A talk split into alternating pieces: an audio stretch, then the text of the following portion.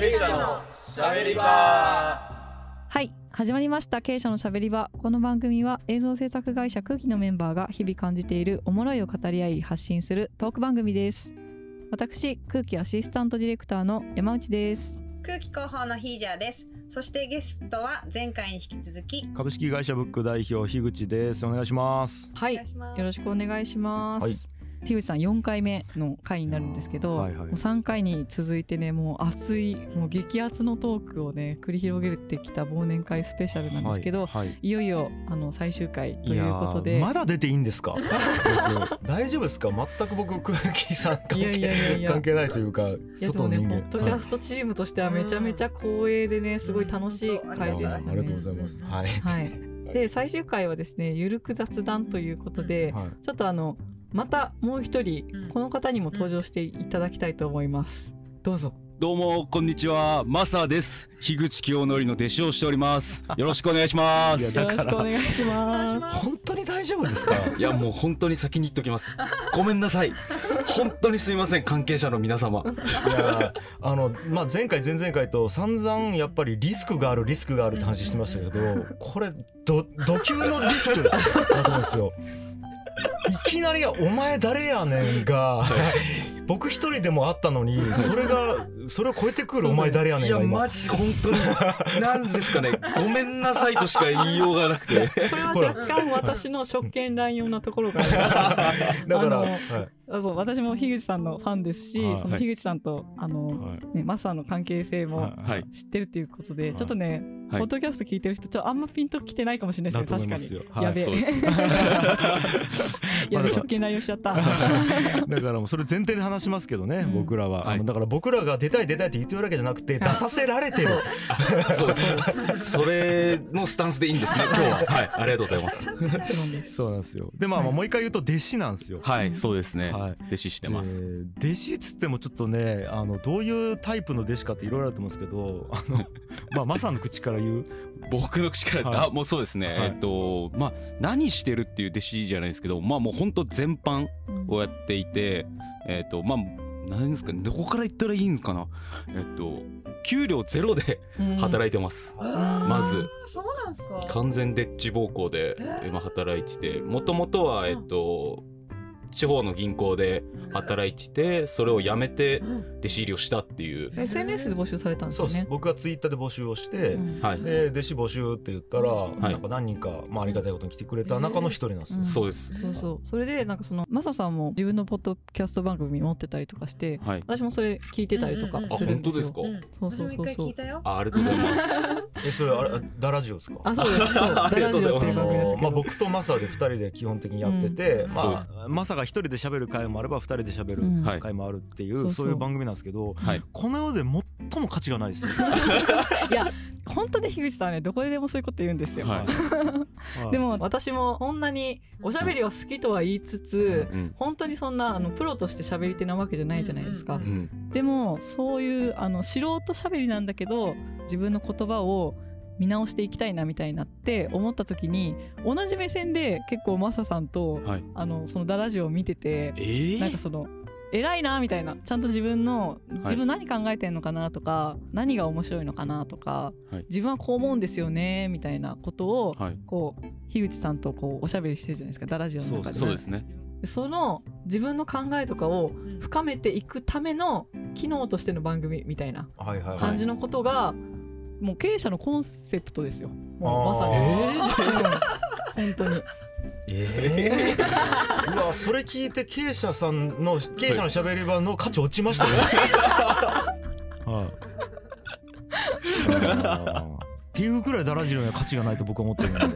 まあ一応説明しておくと一応マサが成長する過程っていうのを、まあ、全部こうさらけ出して、でだから大体マサがと師匠これちょっと話聞いてほしいんですけど相談があるんですけどみたいなこと聞いてはい。例えばなんかなどんなかったっけ今の？テーマどうそうですね。まあいろいろありますね。僕が彼女に振られた話だったりとか。そうどどういうふうにこの気持ち処理すればいいですか？みたいな話とか。そうですね。僕は言語化するのが全然めちゃくちゃ苦手なんですよ。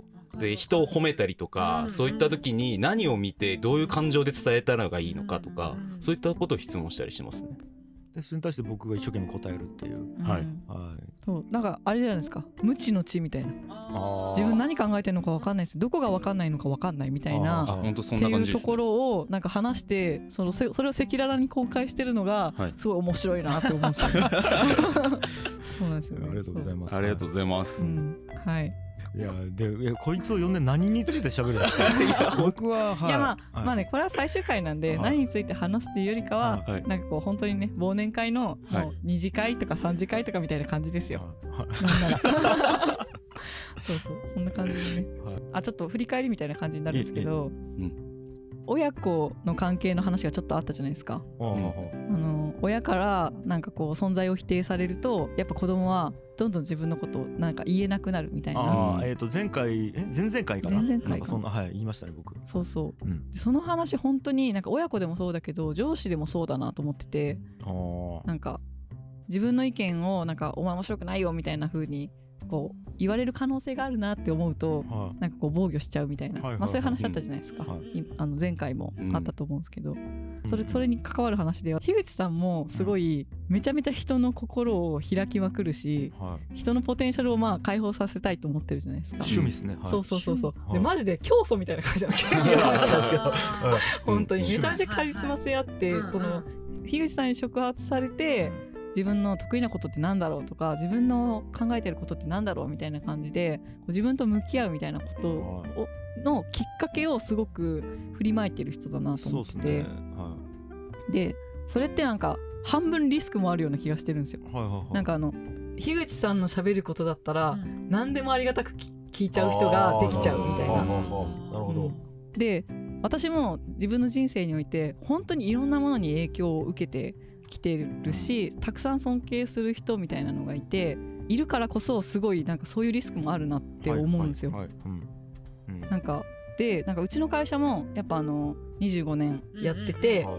そのみんなそれぞれすごい、あのうん。自分のし信念を持って仕事をしてるディレクターっていうのがたくさんいる中で、言うことを聞いちゃうモードになっちゃう人みたいなのがやっぱ生まれるそのリスクがある組織だと思ってるんですよね。なるほどですね。うん、まあねそれはでもまあまあわかる。どこでも起こりうるそうそうそうそう、うん。なるほど。だからなんかまあ樋口さんとか特に、うん。まあ、いろんな人に本当に影響を与えてるから、うん。なんかその辺のなんか感じとかってどどう思ってんだろうなみたいな。いやーなんかめっちゃむずいっすねそこ、うん。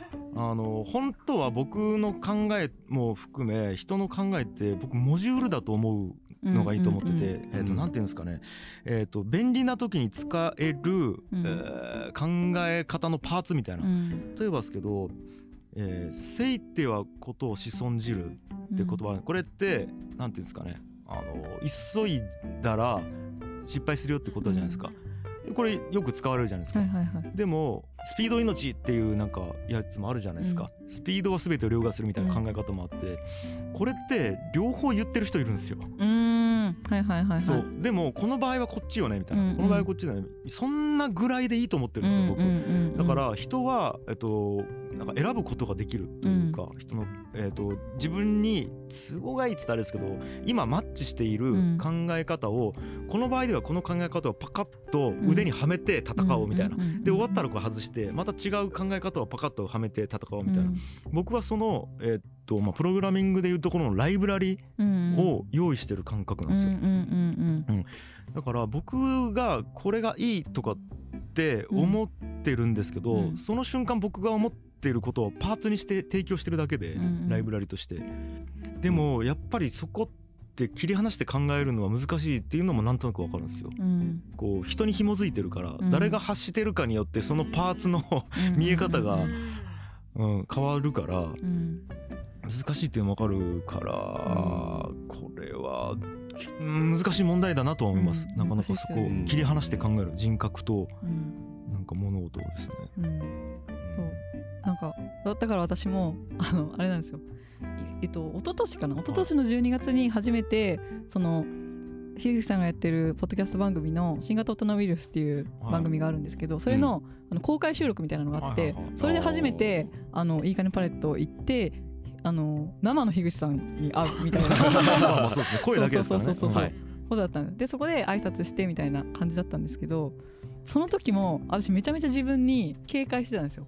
なんかはいはい。その飲み込まれるなと。そうあの、大ファンなあまり飲み込まれそうで自分の頭で考えなくなりそうなのが怖いなみたいな。はいはいはい。へなるほど。えはいでそうなった場合樋口さんは私に興味持ってくれないだろうなと思ったんですよそう 興味持ってくれないというか面白くないだろうなみた。いな自分の想像を超えてこないというか、うん。はい。あのその想像にわに収まりたくなかったみたいな、はいはいそうそう。で私尊敬する人とかに対してマジでそう思うんですよ。はい。なんかその人になんかこう支配されに行っちゃうというか、はい。その人に気に入られようと思ってその人に当てに行くみたいなことをするしても多分その人は大して面白くないだろうなみたいな。だって当てに行ってるからなんとなくこう自分の好きなもの出てきたなみたいな。うん。そうそう。新しい発見はない。そうそうそうそう。あこういうカレーね。みたいな、カレー好きだけど、あなんかここっち系のスパイスが効いたカレーね。うんみたいな。大体予想ついちゃうみたいな。なるほど、うん。えそれって当てにいってるのは偽ってるいや。山口さんなんですか？いや偽ってるというよりかはもちろんあの面白いと思ってやってるんですけどはい。そうじゃなくていや私カレーも美味しいと思うんですけどカレーの美味しさって山椒の香りと似てますよね みたいな。あうん思ったとして。そうそうそうはいはい。思ったとして、うん。だから例えば江口さんですけど 江口さんカレー好きだけど、江口さん麻婆豆腐どうすか？みたいな感じでやってくると、うん。あの全然違うところからの、うん。なんかものを見せられて、そっちの方が面白いんじゃないかなみたいな。うん。でそれを掘り当てたいなみたいな。その人のフィルターを通さずに自分の感性で見たものそういう自分の意見にを出した方がうん。面白いだろうなみたいなって思っちゃうって感じですね。でそれ、えっと、明確な上下関係がある場合で、うん。その上側がはみ出してほしいと思ってるかどうかめっちゃ重要ですよ、はい、だからうん。競争になりたい人もいると思うんあですよ。あいますね。私も思った。うん。うん。そう。ですね。そう。全て自分の思い通りに世界を動かしたいっていう人もいるうんうんと思うんです。で僕とかは全然そうじゃないんですよ。で多分ですけど、うん。まああの気持ちいいので言うと絶対神格化された方が気分はいいはずなんですよ。うんうん確かに。でもそれだと、まあ、僕なんでそうしたくないかっていうと、なんていうんですかね。キャップがかかる感じがするんですね。うん。要は自分がマックスになるというか、うんうんはい、で自分からはみ出た時にやっと世界が自分以上のものにアップデートされるじゃないですか。うんうんなんかそっちの方がんなんかメリットがあるっていう感じですよ、ん。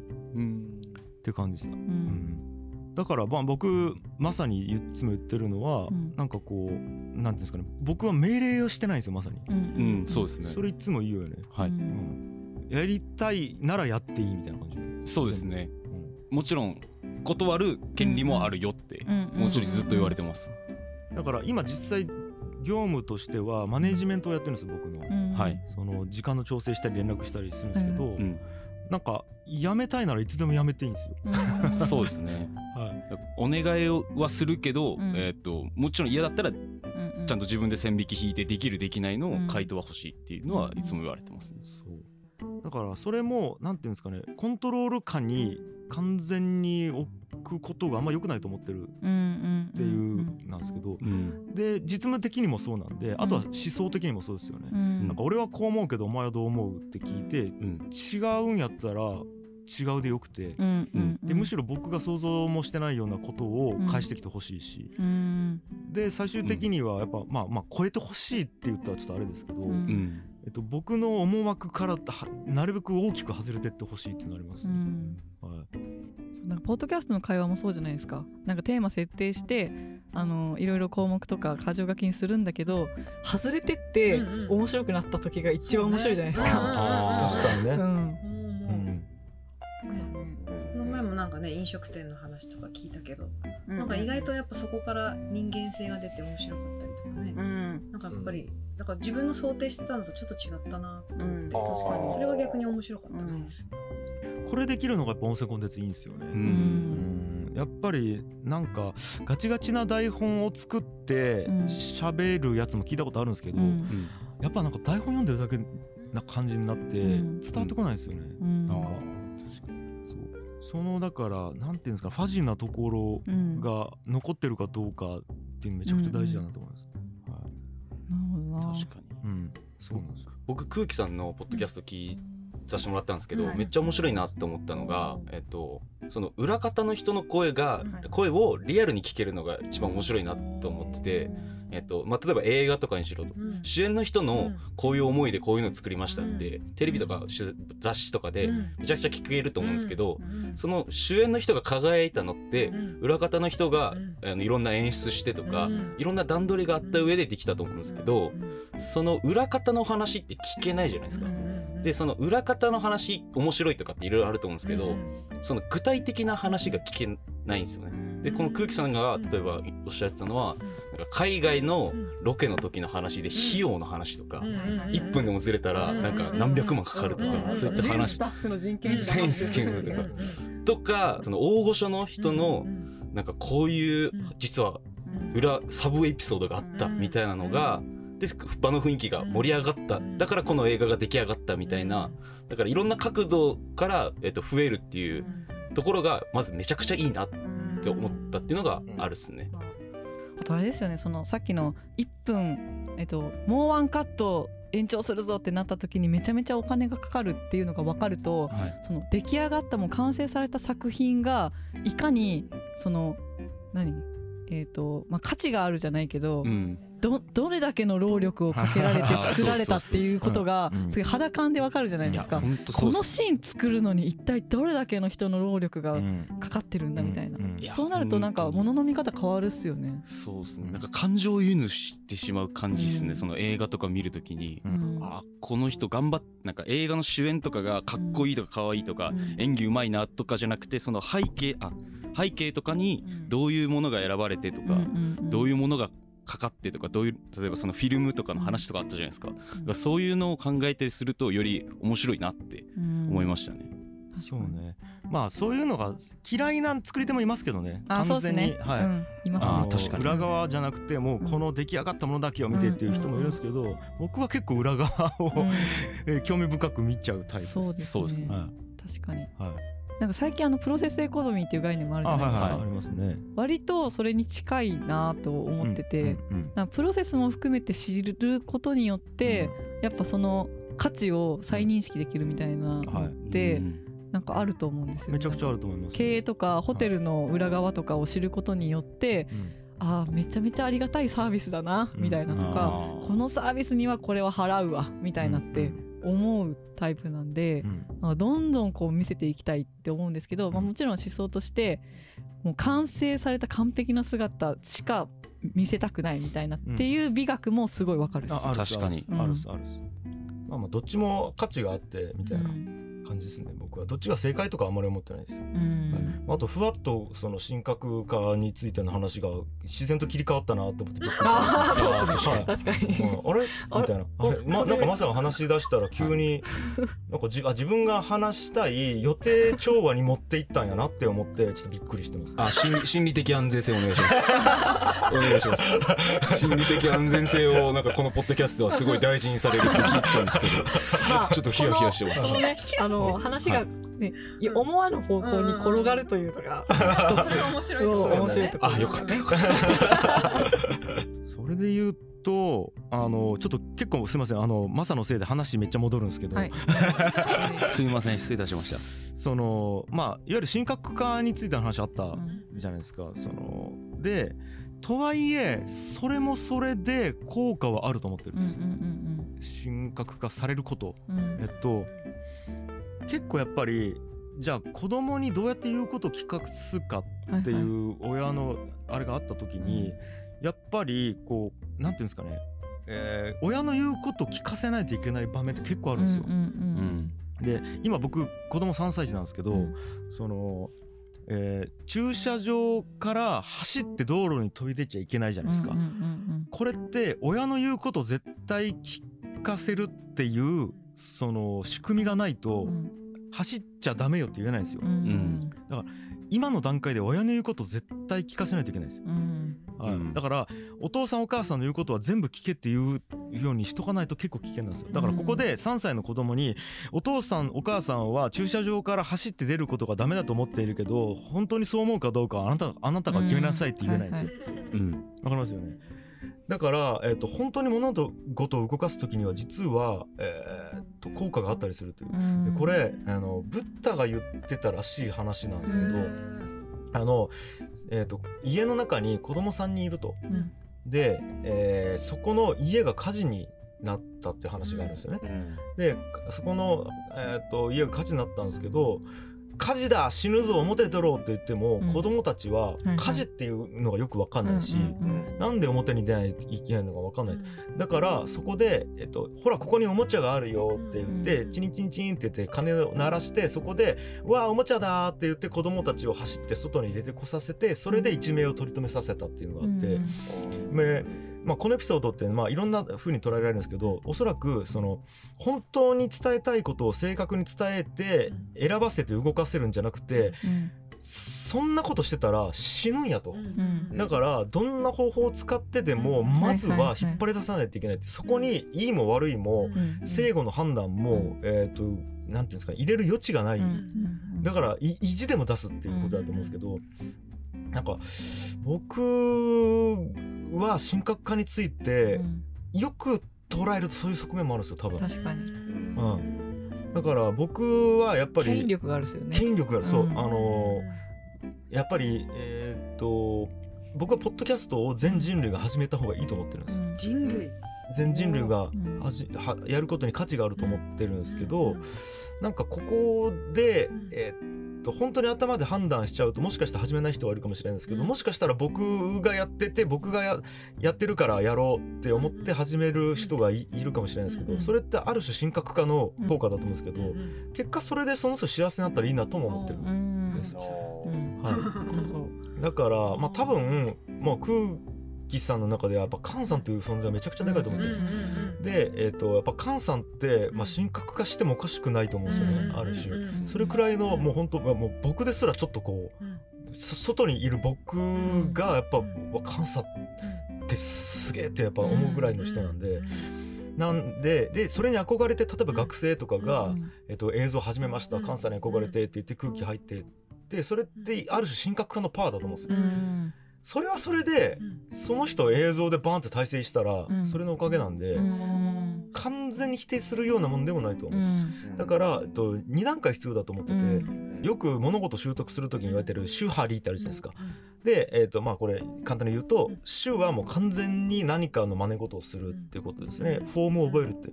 で「えっとは」は、えっとそれをちょっと壊す。で「り」は離れるってあるんですけど、やっぱり手張りの主の時点ではちょっとこの人の言うことを一旦やってみようっていうのがあってもいいとは思ってるんですけどね。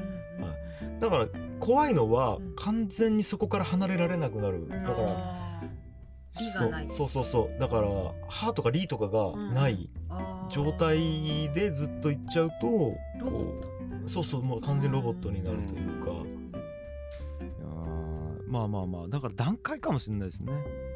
なんかやっぱ大事なのは、うん。今ゲームとしてうんうん。シュハリの種をやってるゲームなんだっていうゲームにしとくぐらいがいいうんなと思ってて、うん確かに。ある種客観的にあそう。んですよね。う、うん、で完璧にうん。この人の言う言葉が私の人生ですってなると結構怖くて、うんうんあー今の時期はこの人が言うことは絶対ゲームというそのある種のルールの中でやってますけどこれガチじゃないですからねっていう感覚で、やるのはいいと思うんですだからうんマサとかって僕のことを本当になんか舐めきってるというかなんていうか そんなことないです。まあ確かにシュッシュッシュですよ今。めちゃくちゃシュですね。シュハリのうんいつか歯が訪れるわけそうですね。うんだからなんかねそこ相対化すること結構大事だなっていうのは言ってます、だからいつでもやめていいって言ってるし、うん。はい。僕が言ってること全部正解じゃないって言ってるし、うん。はい、でもまあ一旦はなんか僕の思惑の中で今やってるって感じよね、ううん。なんか。ん、そうですね。はい。でもその流れがなんか分かると、ねはい。なんか落ち着きますね、うん。あ自分がまだ主なんだそう、うん。確かに。うん。安心して身を委ねられますね。うんうんうんうんうん。そうそうそう。うん。今は大丈夫からやっぱさっきも言ったように逃げていい状況うん。って認識しとくことめっちゃ大事かもしれないですね、うん確かに。あ確かに。あとあれですよね。あえて全然違うところあの所属先を用意しとくとかその心理的に。そうそうそうあーうん全然関係ないところわかる、まあ、これちょっとだいぶ話それますけど、うんやっぱりうん学校しか自分の社会がなくて、でそこでいじめられたりしたらもう人生終わりになるみたいなあるじゃないですか。もう職場でもそうなんですけど。でもそれ学校は学校で例えば塾なら塾でコミュニティ持ってるとか、うん、でまあ家帰ったら家族って安全な場があるとかになるといいですよね。でまあ学校もね転校できるっていうその最終的な逃げ場があるって思っとけばいいしあとはまあね例えば中学校やったとしたらその3年間でもここ終わるからっていうある種ゴールが見えてると人生全てじゃなくなるから相対化できるとかある。うん。だから冷静に俯瞰して見れてるかどうかって結構重要だと思いますね。うん。うん。確かに。例えば会社の、はい。会社外の人と話しまくるのもねだから面白いんですよ、ああだと思います。相対化できたりとか確かに。他のコミュニティの人のうん話を聞くとか、こん私のコミュニティでこんなことあったんですけどどう思いますかみたいな感じでうん。聞いてみたりとか、あなたのコミュニティそんなことあるんですか？みたいな話とかもすごい面白くて。そうそう。だから社会人になるとどうしてもその会社だけが所属のコミュニティになる人って多いじゃないですか。いやマジわかる。これいやちょうど最近その話あって、ある会社員僕あの友達でいるんですよ、でもう会社めっちゃ嫌やなって文句めっちゃ言ってたんですね、で、えっと、副業しだしたんですよ、で副業 OK ってあの一応規約で調べて副業しだしてもう最初のそのやっぱり副業でバーって稼いで会社辞めたるぜみたいな気概でやってたんですけど、うん。ある程度副業でこうやりたいなってなってうん。パッて振り返ると、あれ？これ会社別に悪くないなってなったらしいんですよ。でそれは、こ結構面白いなと思ってて、うん。なんかこう最初会社にいる時って、うん。もうなんかつ逃げ場がないというか、えっと、自分で選択してないんですよ、能動的じゃないんですよ、もう受動的に働かされてるっていう状態、はいでパッて選べるってなった時にうん。会社で働いてる自分を客観視したらしいんですよ、したらこの会社結構いいやんってなったらしくて、うん。で選べるってなった上で、うん。ええ選ぼうってなったらしいです、だうん結局会社辞めないっていう選択肢になったらしいですけど、いやでもそれめっちゃわかりますね。なんかはいあるじゃないですか。結構ブラックの会社とかではい。いい食住をうん。こっちで握ってうん。ギリギリの生活ができるようなはい、思考停止。そうそう。やはい。あの給料で働かせてはい貯金もできないみたいな。うんだから貯金できないから転職活動できないバーってやめられないみたいな。うん。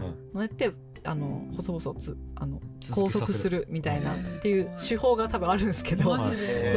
でもそれよりもうその貯金できるぐらいの十分な給料を与えて環境も良くしていつでも離れられるんだけどでもここで仕事したいんよねみたいな感じでいて会社を選んでもらった方が絶対なんか会社にとっていいいいやろうなと思うんですよね。僕まさにその思想でやってるんですよ、うん。全然どこに行ってもいいし誰と話してもいいしうん。なんかあのどこで何をしようと君に選択権はあるんだけどここで仕事をするのはどう？みたいな、はい。うん。そそのコンセンサスがお互いに取れてるっていう状態状態の会社っていうのがすげえ素敵な会社だなと確かに。うん。あだから本当にそれをまさにやってる感じですね、うん。だからはい。弟子もいつ辞めてもいいんですよ。確かに確かに。って言ってるんです。で今日辞めてもいいし明日辞めてもいいけどたまたま今日も明日もおるんやろって感じです。うん。うん。はいでその関係をずっと続けられるかどうかっていうのがあって、うん。これ僕だからあの妻にも思ってますね、うん。もう僕いつ離婚してもいいです。うん。で向こうも、えー、といつでも離婚していい状態。だから、うん。お互いが自由である状態。はいはいの上で、じゃあ今日離婚するやん。うん。明日誰と人生共にしたいってなったら、ん。僕妻なんですよ。うん。だから全然いいんやけど、うん。まあたたまたま今一この瞬間一番があんたやから、うん。じゃあ明日もあんたでっていうのを毎日続けてる感じなんですよ、うん。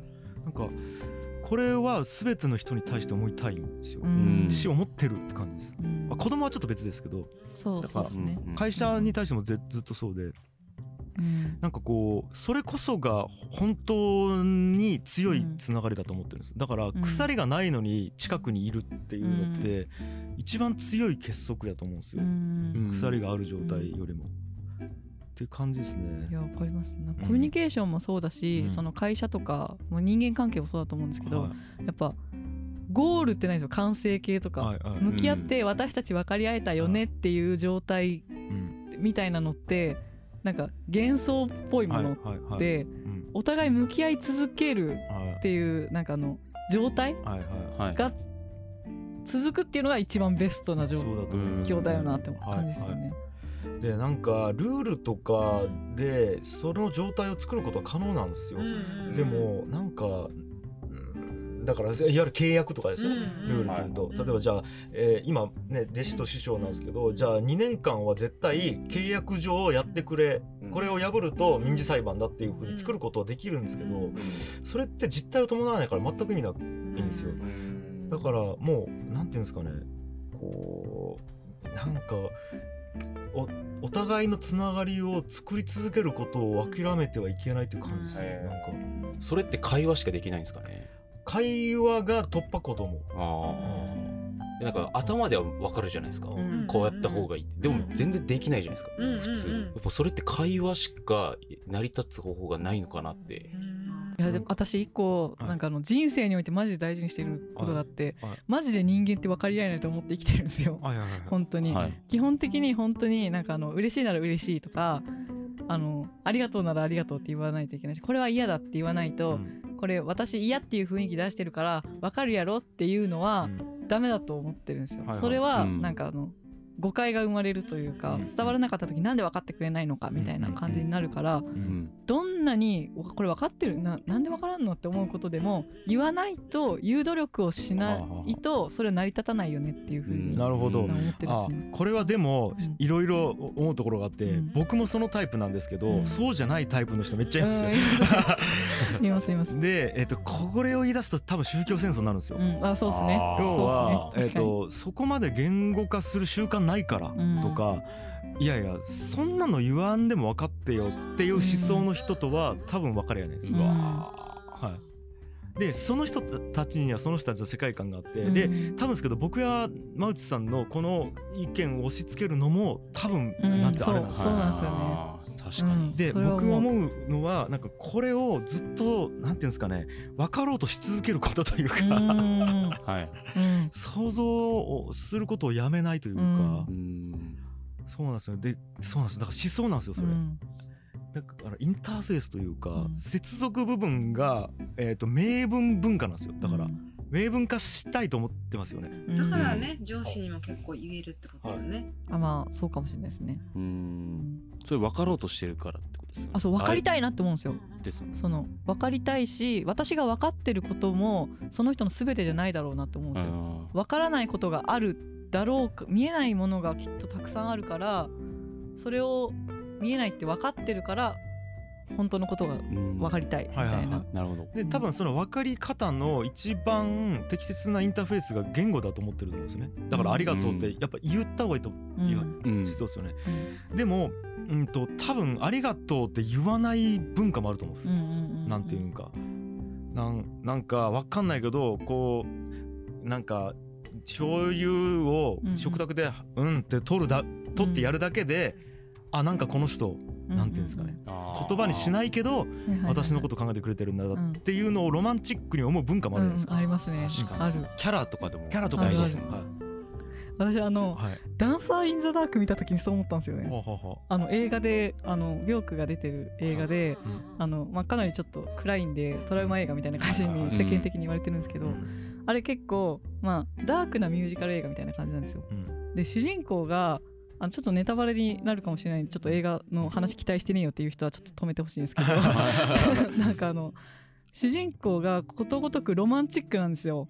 本当に。へ生前人を信じてるしーはい。あのなんだろう息子のためにこうお金を貯めてたりするんですけど、そのお金貯めてるよっていうこととかも言ってないんですよ息子に。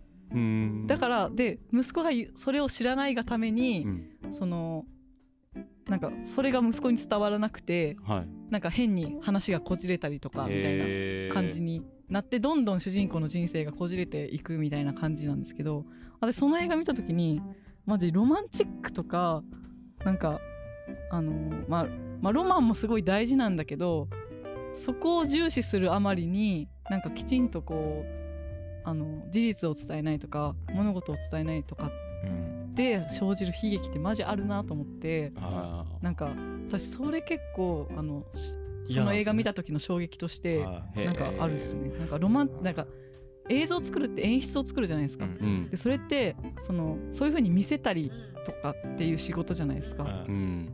そういうのが分かるからこそなんかねあの例えば母の日にこういうことしたらお母さんこうグッとくるんじゃねえかみたいな、っていうのが分かるからこそそれあんまりなんか乱用したくないみたいな、うん、そこで人をコントロールしたくないって思ってるんですね。うんうん。うんなるほど。むずいな。なんかその悲劇でもなんか本当に悲劇かどうかわかんないんですよね。いや本当ですね。そうなんです。そうだな、そうなんです。うん、だって主人公にとってはそれが一番ベストで美しい形なんですもんね。であなるほど。ちなみにまあそのあの映画って本当にいろんなね捉え方ができるんですけど、うん。ハッピーエンドって捉える捉え方もあるじ確かに。ゃないですか。うん。で最後うんとねまあ、うん。死ぬじゃないですか、うんうん。ガンって。うん。死ぬんですけどあのお母さんって幸せのまま死んでいったんじゃないかっていう。それはありますね。なんですよ。だから悲劇と捉えるのも、うん多分一個の捉え方なんです多分、いや私こういうあの自分と全然違う見え方を共有した時に超ゾクゾクするんですよ。今ゾクゾクしてるそう。いやこれはい。が楽しくて雑談楽しいと思ってるんですよ えそうそうそうそう。いやありがとうございます。あでちょっと話戻ると,、はい。えー、と僕はでも会話だと思うんです、うんうんはいで僕会話っていうのの中には、えー、と言語と言語のうん。論理的やり取り以外のめちゃめちゃ多くのものを含んでると思ってるので、例えばうんと「ありがとう」っていうことが会話じゃなくて、うん。ありがとうって言わなくても、えー、と成り立つ関係性を作るのは会話だと思ってるって感じです。ああー。それも会話ってことですね。僕は会話。はい、一緒に過ごした時間だし、うんうんうん。だから毛づくろいの話ですよさらにうん。うん確かに確かに。だから僕言語ので明確な、えっと、キャッチボールをしした方がいいって言ってないです。うん。なるほどね。会話をした方がいいって言ってるんです、あーなるほど。僕ははい確かにな。でも私も言葉ではあの会話が大事ありがとうって言おうって言うけど、は言葉だけのありがとうも分かりますからねいわかるっすあーわかるっす。確かにね。うん。全然ありがとうって思ってねあみたいな。そっかそっか。うん。分かるからやっぱつまり会話っていうこと。なんですいやこれねちょっとねあなんかの僕で見たんですよ。えっと承認って組織に大事だよねって話ってもういろんなところで聞くじゃないですか、うん。でも、えっと承認大事ですよねって自己承認って感じですか？いや、えー、とお互い承認されてる状態ですね、うん。はいはい上司と部下が何ですか、うん。じゃあ、えー、と部下からすると上司が承認してること大事ですよねってまあ組織論みんな言うじゃないですか、そうなった時に分かります？やっぱ上司が部下を褒めること大事なんですよねうん。っていう人いるんですけどこれ間違いでうん。褒めると承認は違うと。うん。でこれ例えば承認されてない状態で褒められるとうん「お前俺のこと分かってねえくせに。適当に口だけで言うんだよボケ」って思うと。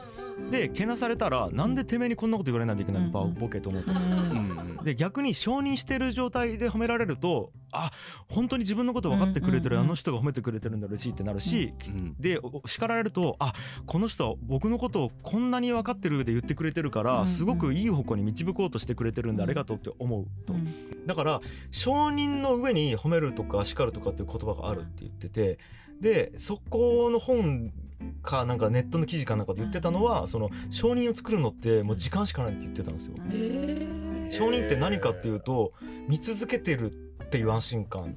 毛づくろいの時間や。そう。うん。はへー。あなたのことを、えー、と味方だしずっと見てますよっていううん。安心感が承認を、うん。え得るっていうことだってうん書いてて。